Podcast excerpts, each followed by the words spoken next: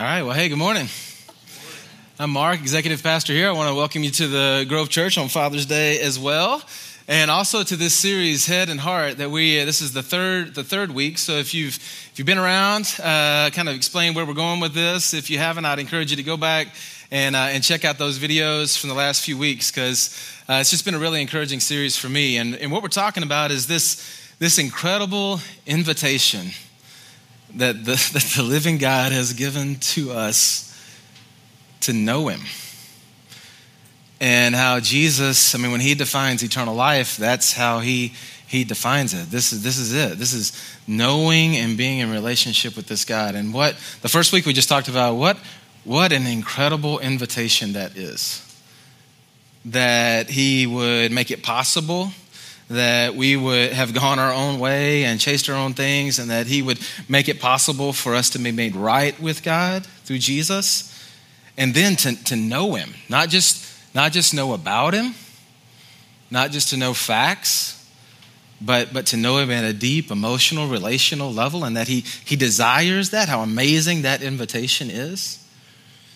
And then, and then last week, uh, Charlie kind of took an overview of the, the Old Testament really focused in on the, on the book of Jonah to look at, hey, what, what is he revealed about himself in the scriptures in the Old Testament? What about his character, about his nature? What can we know about him? Charlie's going to come back next week and talk New Testament. What in the New Testament, what did he reveal? You know, what, what things can we pick up about who God is and who Jesus, what he did, so that we can understand better, you know, what his character and what his nature, what it looks like. And, and, and, this week, I, just really want to focus on, uh, again, on our, on our heart, but in particular, what it looks like to, to experience God. Uh, kind of real in a real practical way. Uh, if you've been around the Grove for a while, you know summer. Summer sometimes it's it's a little bit different than this. Is gonna be a little bit different sermon than normal, mainly maybe. But uh, but talking about you know what is what does it look like to to know Him experientially? Actually, listening to Charlie's sermon last week really made me think about Jonah as just such a good example. I mean, here are these, here are these truths about God. He, he hates sin, he is opposed to it, and yet he, he loves people who have sinned. And his grace is huge and abounding. His compassion is incredible. He's, he's slow to anger, abounding in love.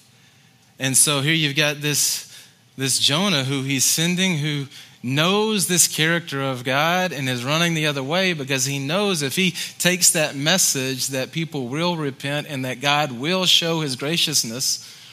And so, knowing that truth, he runs the other way. And then the whole story about how he comes back around and the fish and all that, you know, then he ends up, and then, and then sure enough, and that's what he says in, in Jonah chapter 4 sure enough, I knew this is what you were going to do.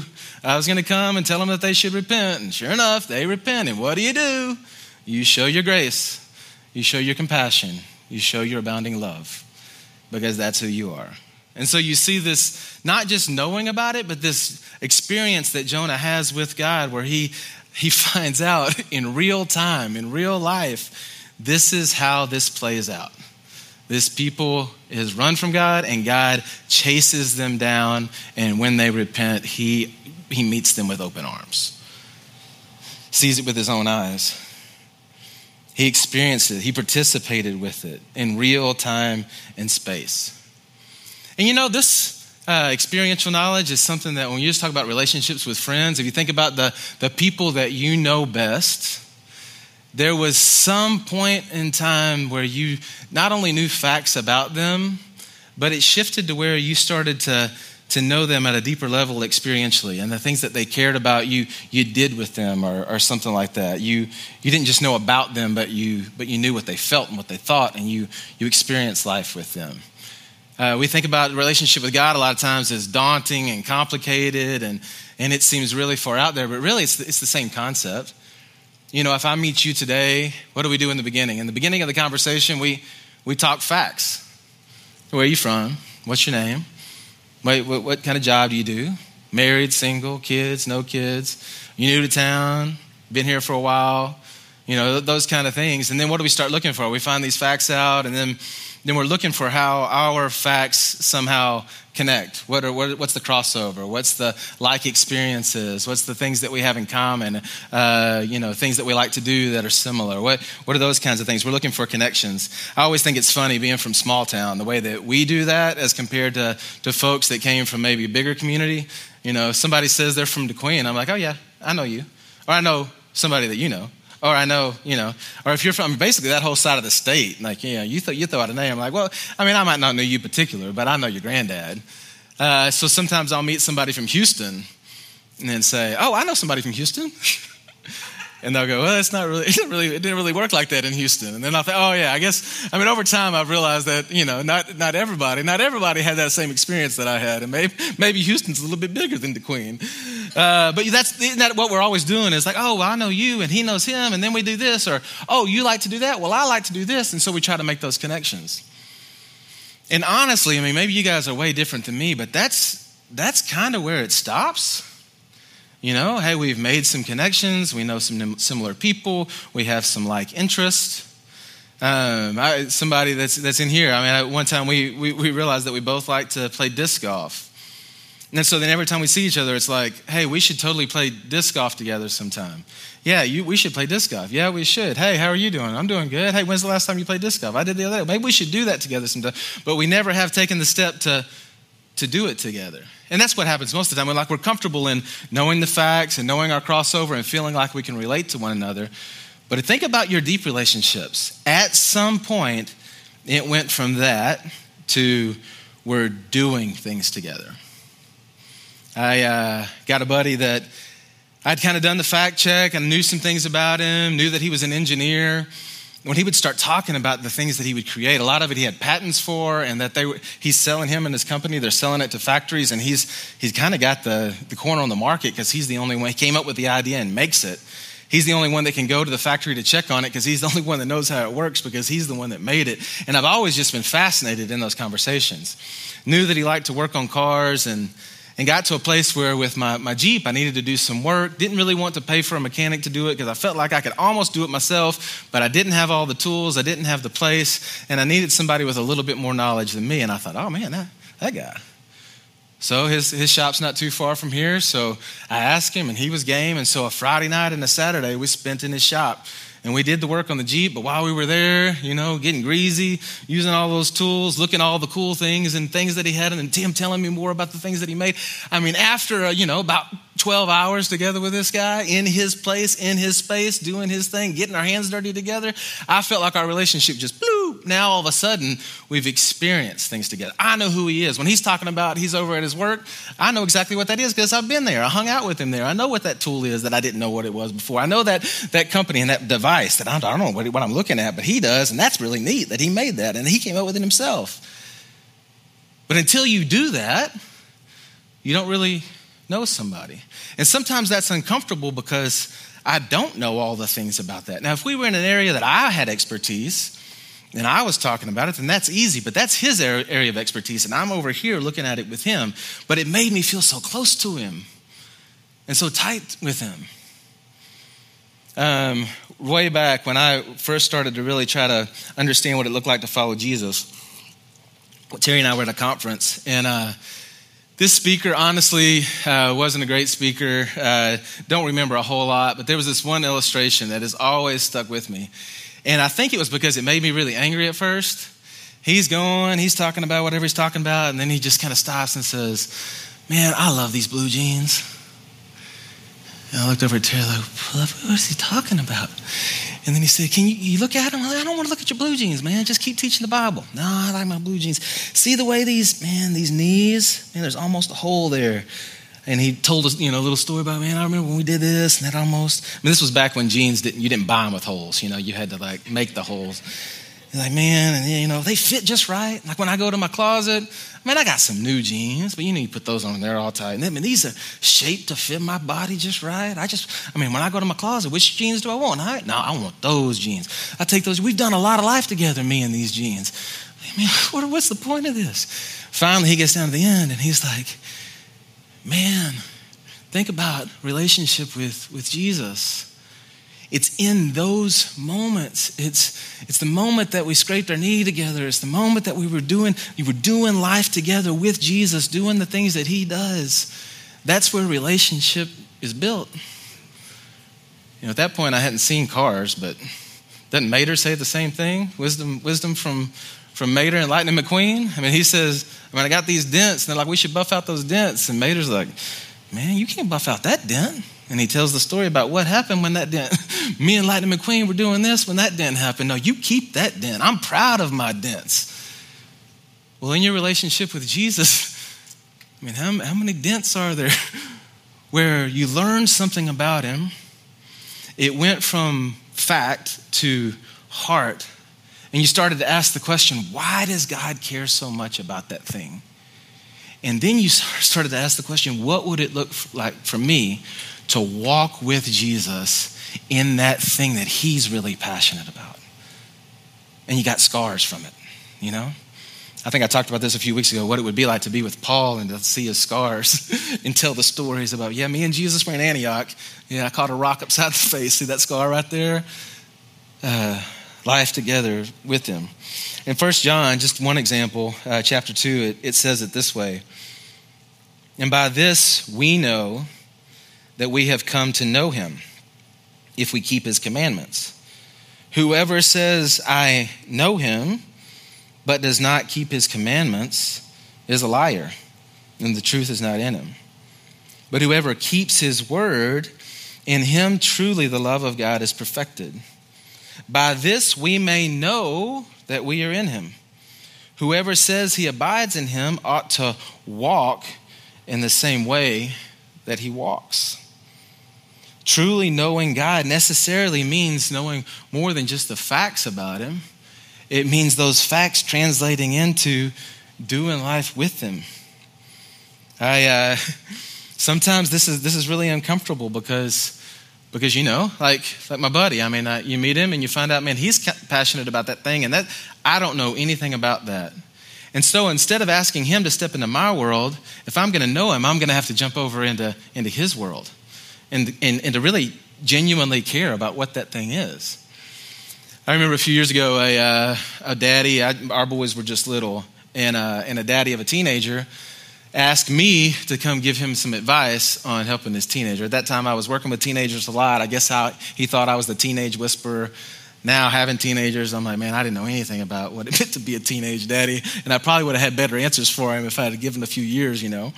But uh, but I was like, all right, yeah, I mean, I'll, I'll, come over and try to help you. Honestly, I didn't have a lot of answers, but there was one clear, obvious answer. I remember the day because it was really strange because I had it was an afternoon meeting going over to their house. I had just enough time beforehand to go for a quick run. It was hot like it's been here lately. And uh, I went for the run, got all cooled off, and I don't know if y'all have ever had this happen. Got all cooled off, felt like, you know, my pores closed up, I was back to normal. And then I sat down at their kitchen table, and it just flooded. Looked like a drug dealer on, you know, getting uh, interrogated with truth serum or something. I was just, I mean, sweat just, and I, I know they thought, man, why are you so nervous? We're just talking about our teenager. Why, why does that make you nervous? But anyway, after I explained, and I think they believed me that it was just my run, but he started asking me questions like me and my teenage boy, we're just, we're not connecting. And I said, well, man, let's, let's play it out. I said, what does it look like? And he said, well, I like to hunt and fish. I said, well, that's, that's great. He said, he likes to play video games. Okay. He won't hunt and fish with me. All right. Do you, do you play, you play video games? No, I ain't to play video games. But he won't hunt and fish with me. He doesn't even like hunting and fishing but he likes playing video games. Yeah, but I ain't gonna play video games. And we kept on going back and forth again, and I get it. I mean, I mean, if it's Donkey Kong, I'm pretty good. I've been trying to play these games that are like this. You're looking around, and I just get dizzy. But uh, and I get it that it's not it's not easy. But it was so obvious. Well, if you, why don't you just go? Why don't you go, just go sit, sit with him and try to understand why he likes video games so much? Because then you could connect with him on his turf. And it was like I thought he had never even considered. I mean, it seems like most of the time we're trying to ask God to get excited about the things that we're excited about instead of stopping in the new things that we learn about God, then asking, how do we get involved in what He is doing? And we get to know Him in that place.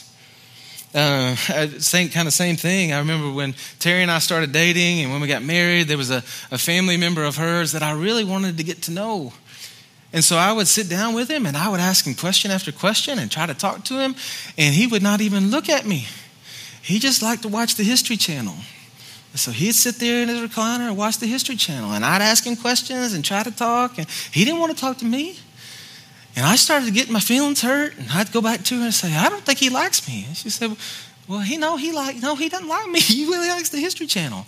And then one time, I was kind of fed up with him. We were doing this little road trip, had about thirty minutes in the car together, and I said, "You know what? I'm not going to say one word to him. I'm just going to sit in this chair. We're going to drive, and I'm going to see if he says one. No, I'm not going to say anything." So we make the trip. We get down to the end, we get there, and he, he like smiles at me and says something nice. And then we do the same thing back, and he's, he's kind of nice. And then that, that time when we left, he was like real nice and said, I love you or something. And I went, What in the world? And then I realized connecting with him meant sitting together in silence and just being in the same room together. Now, for me, that, that meant I was mad at somebody, but for him, that meant that we were connecting. And ever since, now 20 years later, I'm like, you know how? I know how to connect with that guy. We sit in this chair and we watch that History Channel. Every once in a while, we giggle a little bit and, you know, burp or something. And then that, that we are connected. That, that's connecting for him. Um, but meeting him in the place that he is, that's what it looks like. Knowing God. We learn something new about him. We ask the reason why does he care that much about that? And then we look at our life and go, all right, how can I get a dent or a scar with Jesus down that path, walking the path that he wants to walk. A few crazy examples I just want to throw at you. I mean, there's the more obvious ones, uh, but these are just some in my journey that, that have been huge. And one of them is that, y'all realize God created the world and, uh, and he reveals who he is in creation.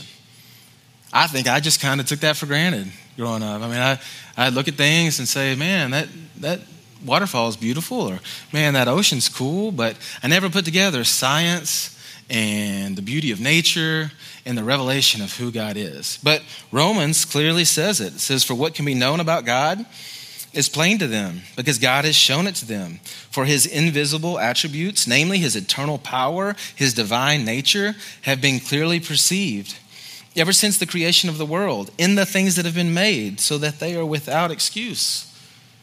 I mean, creation is screaming who this incredible God is. Our, our Jack, about to turn eight, he, uh, the other day, he's like, man, Dad, I want to watch the Yellow Box show. Yellow Box show? Yeah, you know, the Yellow Box show. I said, man, you're going to have to walk me through where the Yellow Box show is because I don't have any idea what you're talking about. So we start going through the things. He's like, you know, on Disney. So we go to Disney, and he's like, over there, Yellow Box is the, you know, National Geographic. Yellow Box. So then we start going through all the yellow box shows. Man, if, if, if you don't start worshiping God watching National Geographic, something wrong with you. Right? I mean, again and again and again. I mean, we're immediately looking at these fish that are down deep, deep in the ocean that nobody sees unless somebody risks their life to go down there and take a quick picture. The only one who sees that fish is God, and He created that fish, and He's like, this fish is good. That's who God is. All the intricacies, all the, the ways that the laws of gravity, all that, all, all that works. It's incredible. And it reveals how incredible this, this God is. I mean, if you were part of Brandy's uh, holy sex class, talking about the way the human body is made and parts of the body that are just there for pleasure. And what, that God did that. What, what does that mean? That there are parts of the body that God just created just for pleasure. That means something. God, God did it. He made it. He made this planet. When I'm looking at an ocean wave and it works the way that it works, what do I do with that in my heart? Is that just something that's beautiful to look at? Or do I have to stop and say, man, God did that. Why did he do it that way? It's incredibly beautiful. Our God is, is big. I uh, spent a little time one summer in, in Thailand, and I got to know a lot of my friends that were, that were Buddhist. And I would ask him this question, man, who created the world? How did the world come to be? What's the story? Why? And everyone, again and again and again, same answer. The Buddha taught us not to think about that, not to ask that question. Not to ask not to ask that that to me that seems like the question to ask. And they would say no because that that takes us out of this place of nothingness to worry about things that are too big for us. So we we just don't ask that question. Man well i don't know about you. I'm going to ask that question. Because it's the the question that's begging to be asked. Why am i not floating up in the sky off the stage right now? Why do my feet stay on the ground? How can i breathe right now and my lungs take it in and it all work? I don't understand it which only for me makes me more confident that there's a God that does understand it and he's bigger than me. Uh, we got to ask the question. So that's just that's one example. I, I grew up not really even thinking about it, and the more I learn about this truth that God has revealed some of His nature and who He is in creation, makes me curious about creation. I want to go get my, my feet dirty and climb that hill and, and look at that mountain and figure out what is it? What is He revealing to me through it? It kind of feels like there's a, there's a buddy of mine that I, w- I got to be a part of his wedding not long ago. And this is just the most, I know, uh, he's just the most interesting guy I've met in a long time. And it feels like every time I'm around him, I find out something new. Uh, I think I even showed you a video one time. He's kind of a low, kind of even keel kind of guy. And uh, he's at a karaoke bar and jumps up on stage and grabs the guitar and starts playing Thunderstruck. Like, like, like I mean, just, I mean, like, where, where did that come from? So I'm at his wedding and his, uh, at his rehearsal dinner, and his groomsmen are telling all these stories, and it's like boom, boom, boom, like story like what, this guy did that. One of them was that they all went skateboarding, and he brought out his rollerblades, and they were all making fun of him, talking smack about his rollerblades. And then he jumps off the side of some big staircase, does a little flip in the air, kicks him up, rolls, and he's like, oh, he doesn't just rollerblade, he rollerblades, you know? like, man, I just want to find out more about this guy. Well, it feels like that way when we're studying the Bible and we come across something and we're like, oh, God cares. Oh, God cares about that? What would it look like to know God in, in that? Another example for me is that God, God wants us to celebrate. He wants us to remember the good things that He's, that he's done, and he, and he wants us to celebrate and, and celebrate big. I think I almost thought that, you know, you just kind of humdrum yeah, I love Jesus, but you know, all those people celebrate, but but you know, the, I'm not. I'm just gonna kind of be solemn. Man, God invites us again and again to these to these celebrations, and and, cele- and celebrate big. Just an example from Second Chronicles it says the sons of uh, of Israel present in Jerusalem celebrated the feast of unleavened bread for seven days with great joy. Now they celebrated for seven days. This is just one of the reoccurring things that God asked them to do. But it's for seven days with great joy. And the Levites and the priests praised the Lord day after day with loud instruments to the Lord. Sounds like a, sounds like a, sounds like a pretty good party.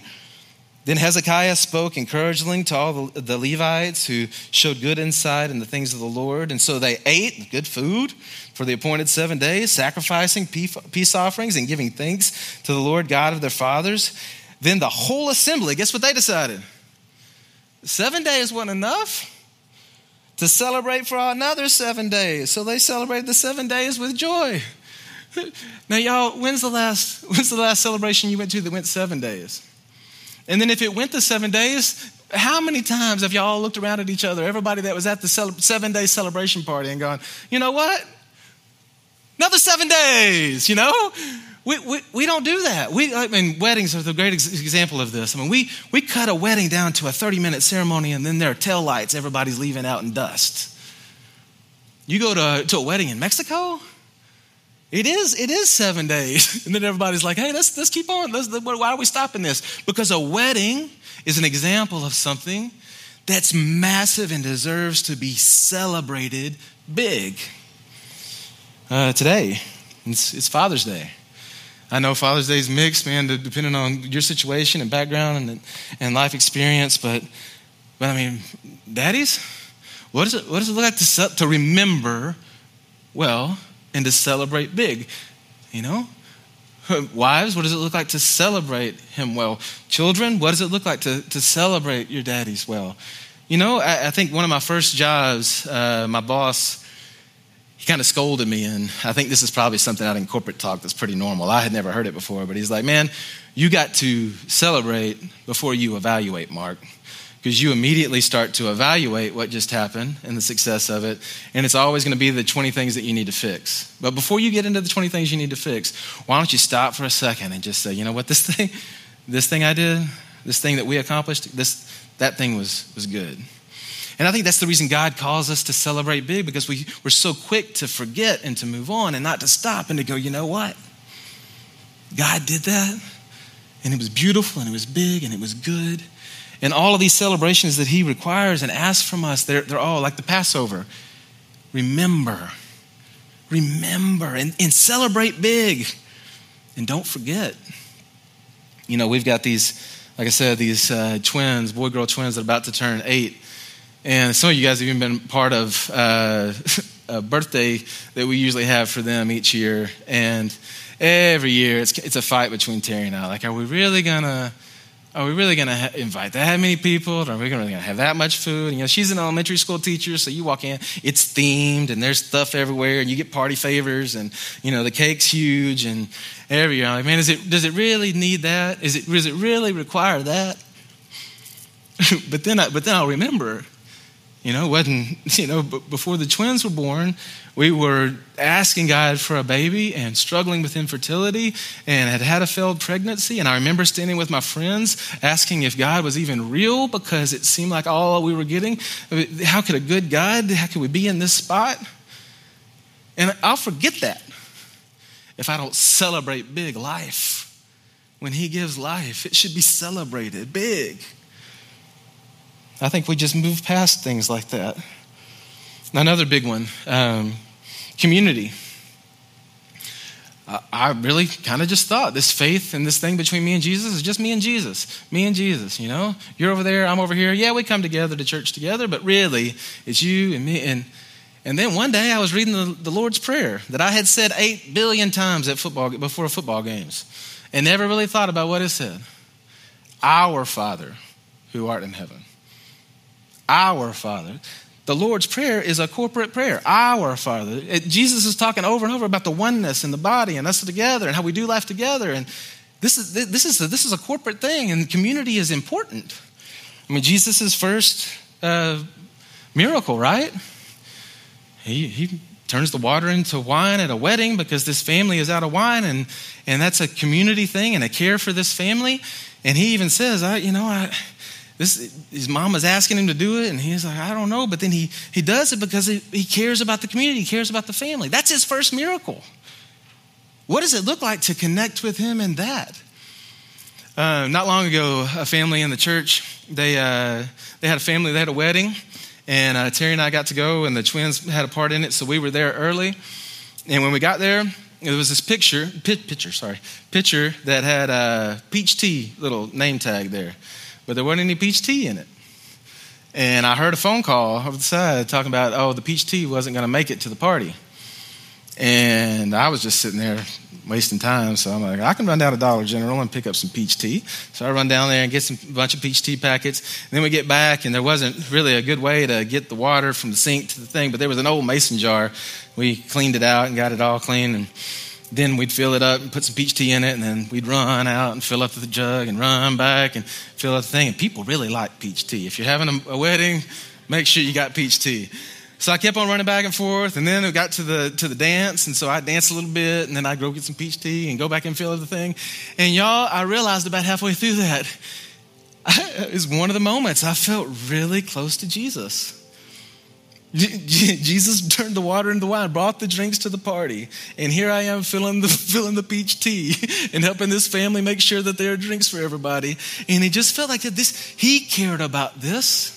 It's one of the things that's way down on my priority list, but it was a big deal for him, and for it to be a big deal for me for a second, just felt right and and good, and like he was happy, you know. What are what are things like that? I mean, there are the other obvious things like like Jesus, God cares about the outcast and the marginalized. His disciples didn't get it and said, Take the children away. And he said, No, bring the children to me. What, is it, what does it look like to care for, for them? Charlie talked about it some last week that, man, he cares about the whole world. He's not, he's not you know, exclusive to this one group of people or this nation, or, man, he's, he's all inclusive. Uh, main, one of the big things for me is when Jesus is turning over the tables, and I always wondered why. And then I finally realized he was turning over tables because they had blocked off the area that was made for other nations to come and, and worship Yahweh. And so he's like, man, get these tables out of here. Man, this is for everybody. This good news is for everybody. What does it look like for me to, to know him there? There's a uh, classic movie from the 90s about basketball and race relations. Anybody know what it is? White men can't jump, right? And there's a great scene in, the, in that movie where uh, Woody Harrelson, you know, he's the whole movie, man. He's kind of the, the one that doesn't fit in and is getting made fun of for all of his differences. And, and he's in the car and his teammates in the back seat. And he sticks a tape, cassette tape, in the, in the stereo. Uh, Jimi Hendrix, Purple Haze starts playing. So his teammate says, What's that? Uh, that's, that's Jimi Hendrix. I said, well, Why are you playing Jimi Hendrix? I like to listen to Jimi Hendrix. And he said, Yeah, you like to listen to Jimi, but you can't hear Jimi. You can listen to Jimi, but you can't hear Jimi. What was he talking about? He's saying, Man, man yeah, yeah, you from a different culture, you from a different background, you, you can't connect with Jimi at a heart level in the same way that, that I can. You just, you just can't. You can listen to him, but, but you can't hear him. You know, our, our, our God has invited us not just to know about him, but to know him. Not just to listen, but to, but to hear. And it's possible. It's, he invites it, he wants it. But we got to step into it. We got to take things that we know digest them, ask the deeper questions, and then look at our life and say, man, how, do, how does this play out? Where's the empty peach tea bottle that I need to go fill up? Where is the person who's on the outside that nobody notices, that Jesus notices? How do I connect with them in that way?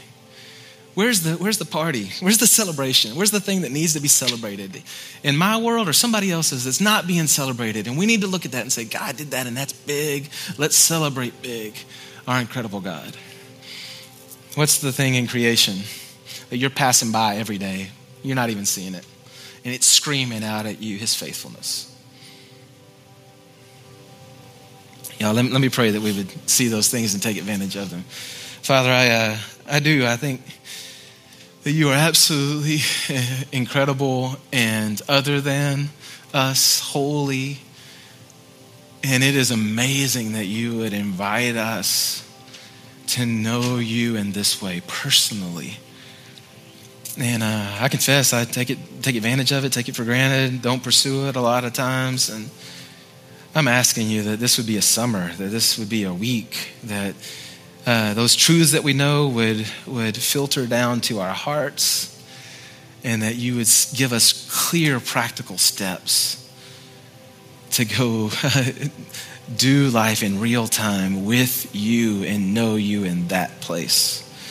Father, I ask you that you would, you would do it for our good, but even more for your, for your glory and great name on the earth. Amen.